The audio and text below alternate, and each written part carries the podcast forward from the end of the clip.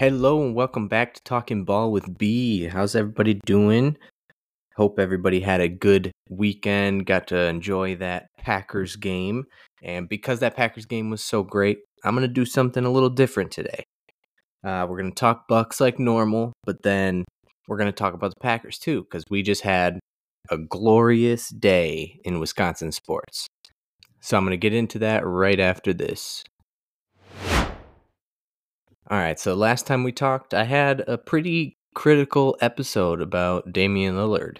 And I do feel a little bad about it because obviously he's going through a lot off the court. Um, but as far as everything I said about his performance on the court, I fully stand behind that because he has not lived up to expectations. But I mean, he is a human. So um, I do feel a little bad about some of the stuff being being more critical of him when he's dealing with a lot of this stuff. But like they said in the broadcast, these dudes make millions of dollars and their job is to play basketball. And he understands why he was brought here. He understands what type of what type of player he is, the the level of player he is and what he's expected to do. So, fully stand behind all of those comments. Um, and you know what? The jinx, it kind of worked. It worked a little bit. we got our very first Dame time. So, um, shout out to me, I guess. I feel like this has happened a few times this year. Every time I call somebody out on the podcast, they come back and they do something great, have a, their best performance of the year, or in this case, Damian Lillard hits his first game winner with the Bucks. So, you know, I'm going to take a little credit for that. I got to figure out who to call out next. Who do we got? Um, Adrian Griffin, maybe. Maybe he'll, uh, if I start calling him out a little more, he'll start coaching a little better. Um, but yeah, we won't jump into that too much.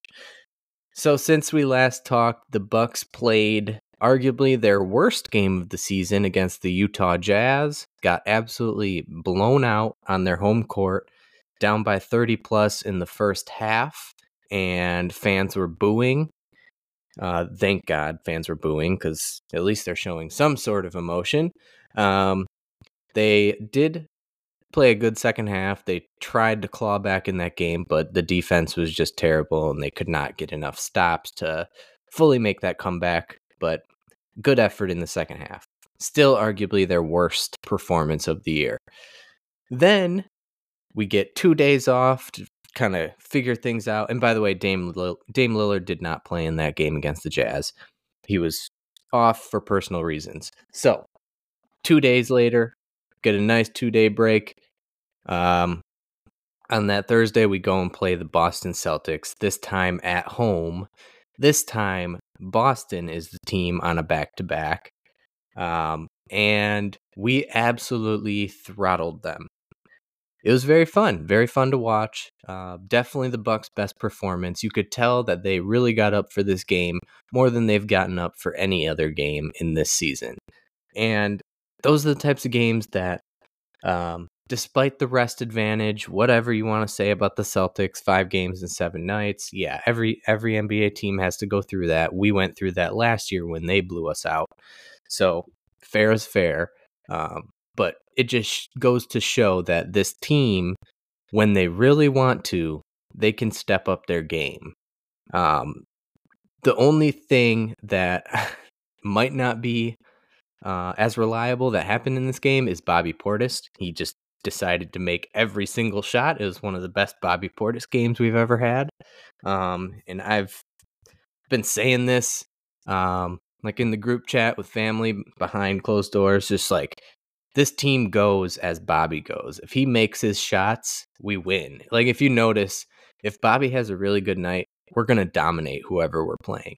If Bobby's struggling, only getting six to 10 points and just doing his same usual thing, uh, we're probably not going to win or we're going to struggle really hard. So this team does kind of go as Bobby goes, and he was cooking that night.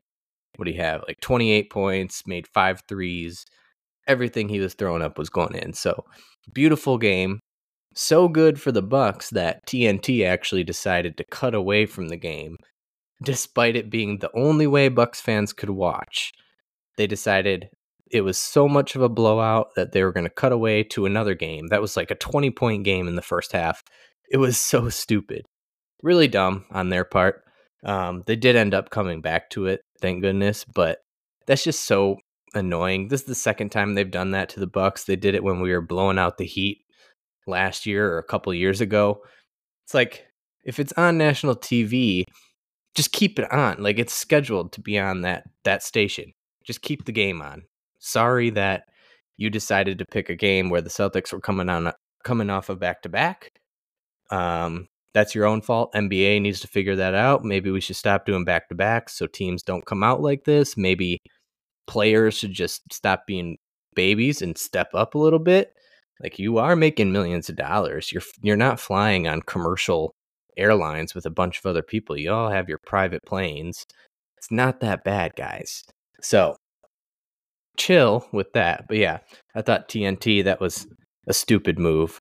Um, especially since Bucks fans were finally getting to enjoy a nice win against the Celtics. So, all in all, that was a great night. By the way, how lame are the Celtics for resting their starters coming out of the half? What cowards, dude. What little cowards. The basketball gods are watching, and karma is going to come for you, Celtics. It's coming. Then Bucks played a couple more games. Uh, they had a back-to-back Saturday, Sunday. Saturday beat the Warriors, um, albeit without Steph Curry. Um, looks like it was one of those games where it really just seemed like the Bucks were going through the motions. Uh, it everything that happened in that Celtics game was gone, and that's how it's been again for the next couple games. It's like they clearly were not up for this game, especially with Steph Curry out. It just they just kind of play to the level of their competition, and honestly, that's kind of why everybody's so upset with the Bucks and why everybody's pissed off about their defense just because they don't try. They really don't try unless it's a big game. And they haven't had many big games. Like they have the easiest strength of schedule in the league. So that's why we're off to such a good record. But I feel like this team just doesn't care. We're in the dog days of the regular season and they just haven't had enough good games to really get up for, get excited for. So they kind of fell back into that lull of playing to their level of competition. Oh, it's close. There's a couple minutes left. Let's really step it up. That's what they did. They beat the Warriors 129 118. Good win, but definitely much closer than it should have been without Steph Curry, considering, and without Draymond Green, considering the Warriors are in a complete nosedive, having just a terrible season. Looks like that dynasty is officially coming to an end. And then Sunday happened, Bucks Kings. This game started while the Packer game was in like the third quarter third or fourth quarter. So I was watching the Packer game on TV, just the most enjoyable Packer game experience I've had in so long. I feel like most fans can agree with that. And I had the Bucks game on my phone, just kind of half watching it because this Packer game was just so incredible. I had I was fully into it, fully enjoying that one. But the Bucks game was on in the background, and you could just tell they were doing the same thing they did against the Warriors, just kind of going through the motions, playing to the level of their competition, not really trying on defense. Just oh, if they score, we'll go score. You know, just keeping the game close. It looked like everybody was in slow motion. Seriously, I don't know what it is with this team. They just, well, I mean, I kind of already said it. They just don't really care for most games. Like Giannis is in slow motion. Nobody's really giving any effort they'll try and score, but all the hustle stuff, the defense, they really just don't try. So it was one of those games, just kind of back and forth against the Kings, and they pulled away late, got a good lead, and then the fourth quarter, just some of the dumbest basketball I have ever seen. Adrian Griffin made some of the dumbest decisions you can possibly make as a coach, too.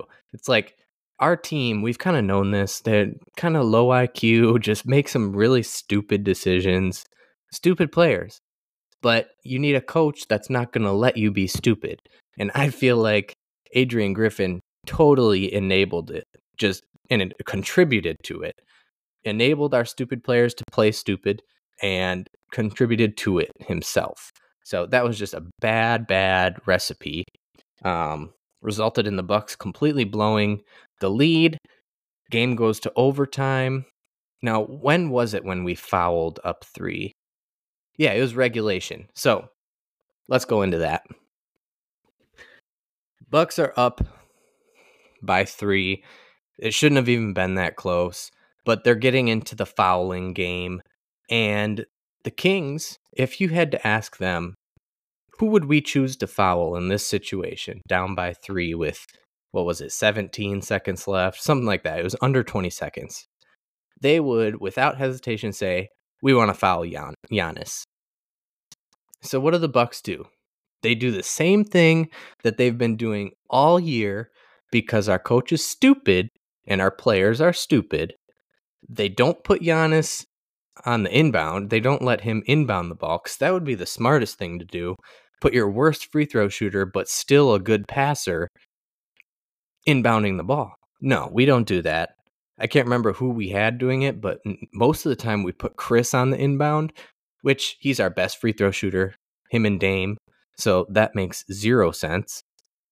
But we put whoever on the inbound. Giannis is out there. And of course, nobody can get open to get the inbound pass. So Giannis is the only one open. We pass it to him. They foul him. To his credit, he did knock down the first two really clutch free throws. So we stayed up. Um, but then we, and this is where it gets really stupid. We intentionally foul them up by three with under 17 seconds left. We intentionally foul them, but that's like way too much time. This is like a complete, like Frank Madden said this on Twitter, and I totally agree. This was a complete overcompensation for them not fouling in the Bulls game when Alex Caruso hit that three pointer to send it to overtime, and then we eventually lost. But that was way less time on the clock. That was like under five seconds. Yeah, that would be the perfect time to do that to foul intentionally, send them to the line so they don't have a chance to knock down a three to tie it. But this time, it was there was like 17, 15 something seconds left in the game. Way too much time. You at least want them to dribble around, try and run a play, make them work for it, run the clock a little bit before you foul or just let them shoot because there's so much time left. No, we fouled immediately. They make both free throws, and then we're in the same situation. Only one second has come off the clock. Just like stupid stupidity, just insane stupidity. And you know what we do? You know, this might make sense if you want to go into the free throw battle. If you're giving it to Damian Lillard, who is a 90 plus percent free throw shooter, and he's going to knock them down all the time. No, we don't do that because that's what a smart person would do. You know what we do is we chuck the ball into Giannis again and let him try and make two more free throws. And what do you know? He missed one. So he misses one, makes the other. Now it's only a two point game. What do they do? They come down, knock down a shot, overtime. So it's like just so stupid, so stupid. And I d- I didn't even want to get that negative because we had the most glorious day in sports on Sunday as a Wisconsin sports fan, but it just they they had to make something bad during that day. They just had to screw it up somehow. But no worries. The Bucks ended up finishing it off in overtime in dramatic fashion. we got very very lucky. So, um, Kings start pulling away in overtime. They're up 141, 137. We foul Malik Monk, who is a very good free throw shooter. He goes to the line and misses both. That just never happens. I mean, what are the odds? That was pretty crazy in itself. Giannis gets the rebound, runs down the court. Brook, Brook Lopez, our biggest dude, seven foot, 270, whatever he weighs, is sprinting to the corner, catches it on the move, sets his feet, makes sure he's behind the line, and drains a three. So 140, 141, only down by a point. Uh, so next possession, we foul them. Um, this time, De'Aaron Fox goes to the line, who is not as good of a free throw shooter, 70 something percent. And what do you know? He misses the first one and then he makes the second. So we are only down by two with five seconds left. And we all know what happens next Dame time. This is what we were all waiting for. This is what he is known for. Damian Lillard, cool, calm, and collected, grabs the ball. Giannis is getting denied, so he chucks it into Brook. Brook passes it right back to Dame, dribbles up the court, sidestep from basically half court, fading away, drains the game winner. Beautiful stuff. We get the first Dame time celebration. He's pointing to his wrist, showing zero emotion. I don't know how he does that. If I hit a game winner, dude, I'm going crazy. But he's been there before. He's done this before many times in much more difficult situations.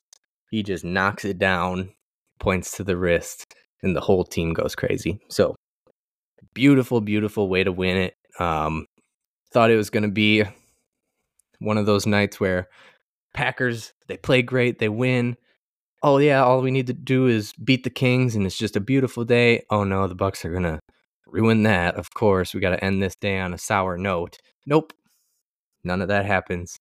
Dame comes through, hits the game winner, and Wisconsin sports go 2 0 on the day. Beautiful stuff. So, lastly on the Bucks before I jump into Packers cuz we just have to talk about the Packers. Um, Bucks have a weird stretch of games coming up. Play the Cavaliers, then we pay, play the Pistons twice, and then we play the Cavaliers again twice. Wow, I thought it was. so in the next week, week and a half, we play the Cavaliers three times and the Pistons twice. Just weird scheduling, but that's where we're at. So I expect the Bucks to continue their lackadaisical type of play, probably win most of the games because that's just what they do. They're very talented and they kind of rely on that talent and they can kind of coast a little bit. But I'm not expecting one of the I'm not expecting a Boston game where they really get up for it, especially since the Pistons here are 4 and 36 as we're speaking at this moment. So that's what we got coming up for the Bucks. Hopefully they can rat, uh, rattle off a bunch of wins here and keep uh, cruising in second place in the East. But that all being said, let's jump over to the Packers. All right. So Green Bay goes into Dallas and absolutely throttles the Dallas Cowboys. The two seed, even though everybody kind of figured that Dallas would choke in the playoffs, they were still expected to win this game easily. Except if, like, and most people agreed, unless you were a Packer fan. everybody kind of I felt amazing coming into this game. I was like, yeah, Dallas probably would win, but this is just the perfect spot to be in if you're a Packers fan. Zero expectations, a young team. Everybody on the offense is 22, 23 years old, and you got this basically rookie quarterback who's been playing lights out. This team doesn't know any better they haven't had to deal with any of the the heartbreak. If they have, they were watching, not playing. This is their first time at the actual in the actual playoffs in the real show. And all the pressure was on Dallas. Seven and a half point favorites or seven point favorites, whatever it was going into the game in Dallas. Top offense in the league. Dak and CeeDee Lamb have been lighting it up all year just no pressure on us. We're just the little underdogs and just the best. That's always the best spot to be in as a fan um, when you have a young team. Being the underdog, nothing to lose.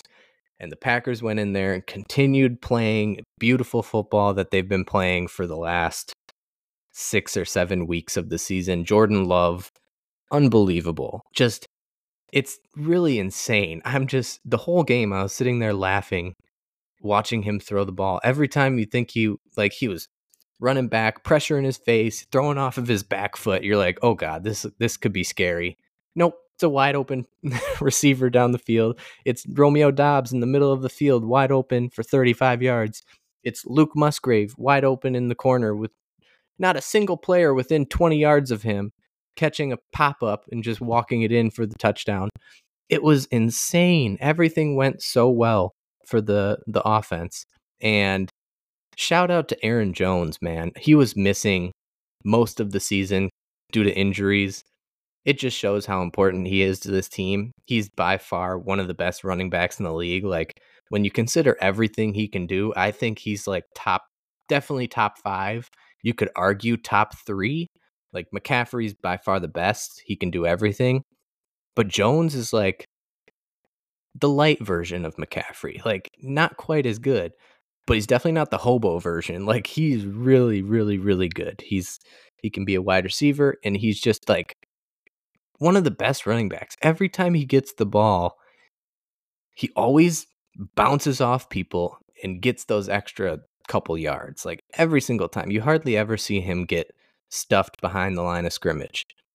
It's he's just got a burst. He always finds the hole correctly and just yeah, is beautiful. And when they've got the run game going, look out cuz this team thrives on play action. So it was just beautiful recipe for success and they did it. I mean, I was a little nervous with our defense going into this game. Joe Barry, you can never really trust him, but it, he's definitely stepped it up in the last few weeks. Um, I think, especially after the Tampa Bay game and the Carolina game, giving up 30 points to Bryce Young and the Panthers, who were terrible and like didn't score the rest of the season. I think that really put a lot of pressure on them to change, and they made the the necessary changes.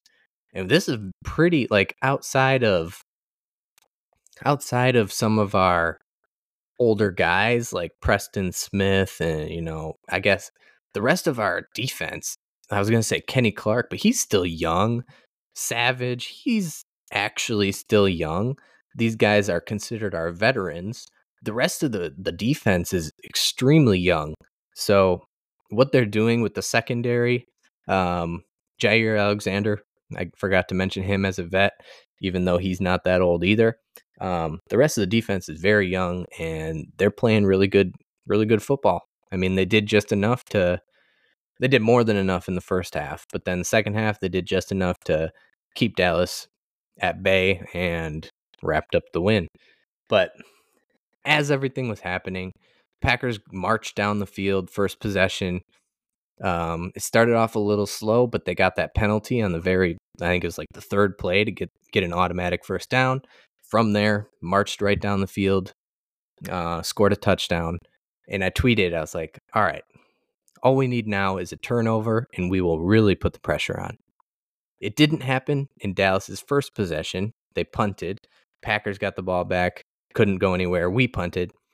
But the second possession Dallas had, that's when Jaire Alexander comes comes up with the pick, and we are in perfect scoring range. We're at like the ten yard line or whatever it was, and we punch it in again, fourteen nothing, just like that.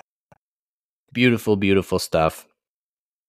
Um, really put the pressure on. You could start to see it in Dallas's face. They're like, oh my God, what's happening? We're the two seed. We're supposed to dominate. We're seven point favorites in this game.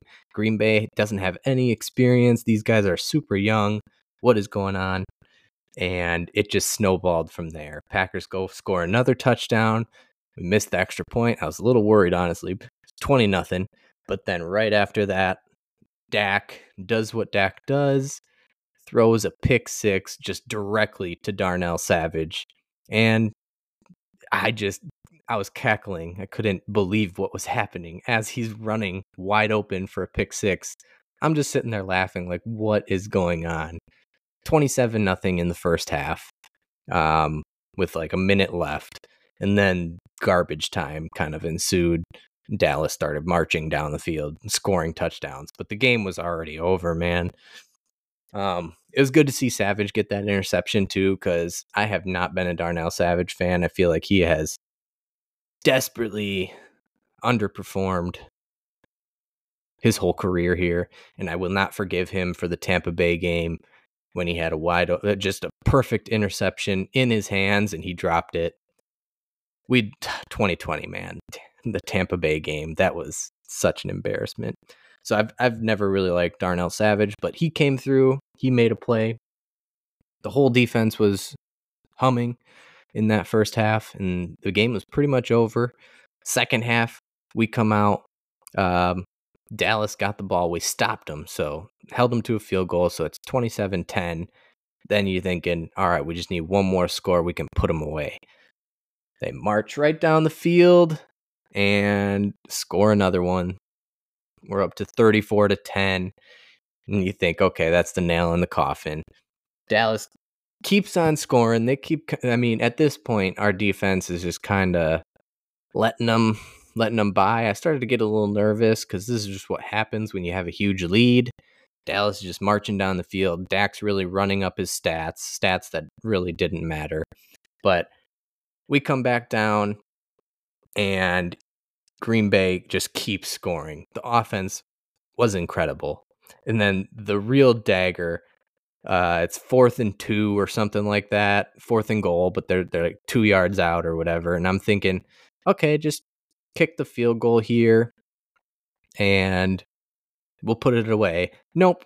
They stay out there. They're going for it. We're up by like 30 points and they're going for it. And uh, Jordan Love rolls out to the right, flings it back across in the middle, zips it through. I don't know how the pass got through um, to Doubs, but it gets through and we score another touchdown and really put the game away. At that point, that we got up to 48. So it was an amazing performance. Aaron Jones, three touchdowns. Jordan Love, three touchdowns. Couldn't ask for a better game. Just one of the best experiences as a Packer fan because we haven't had this many opportunities with zero expectations. Every single time we got in the playoffs with Rodgers, we were expected, like, we expected to win because we had the best quarterback in the league, or so we thought and every single season ended in disappointment except for one.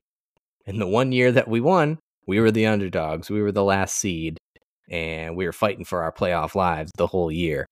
So we just haven't had this type of experience. So everybody just continue to enjoy it. If they go and lose to San Francisco, I am totally fine. Like this is icing on the cake. We're playing with house money at this point. Um, they've already proven that Jordan Love is a good quarterback. That was the main the main objective of this season and this season is a success because he is. I don't know how we did it, man. I don't know how we got this lucky, but Jordan Love seems to be the guy. Already has in his very first season as a starter put up better stats than any Chicago Bears quarterback ever has. I think that's just hilarious. Um, yeah, really fun team. I'm excited to watch the young offensive core develop. That's the other thing wanted to mention quick. A lot of people are saying, "Oh, let's get Davante back. Let's get AJ Brown. Let's get name your number one wide receiver." I actually, I think at the beginning of the season, I probably would have said yes to that. Not to Davante, but to maybe a younger number one receiver because I was just not, I'm still not really in on Christian Watson because of the injury history. But after seeing this season play out and seeing these young guys develop, we do not need a number one guy um, as of right now. Like the way this is working, we don't need to deal with like what CeeDee Lamb was doing to Dak on Sunday we don't need a number one guy being a, a diva and saying yelling at the quarterback, "Hey, I need my targets, I need my receptions, like throw me the ball. I need the ball." We don't have that. We have a bunch of guys like Jayden Reed, perfect example.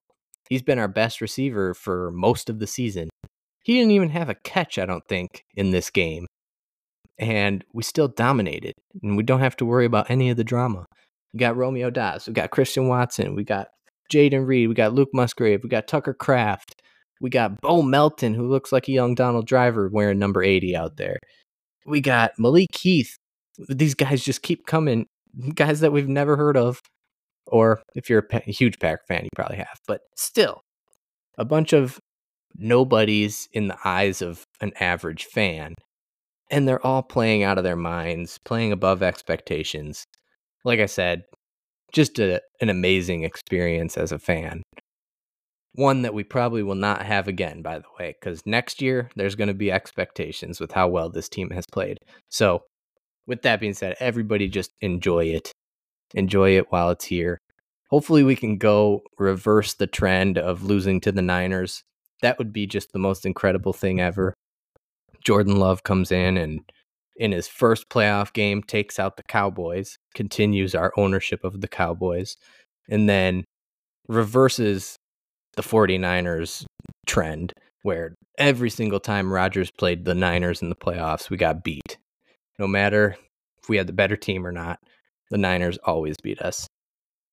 If he if Jordan Love can go in there into Santa Clara the best team in the league, in my opinion, the Niners, and beat them, oh my god, then then it's like, all right, we got a chance. I still think we actually do have a chance. As crazy as that seems, we do have a chance to make the Super Bowl.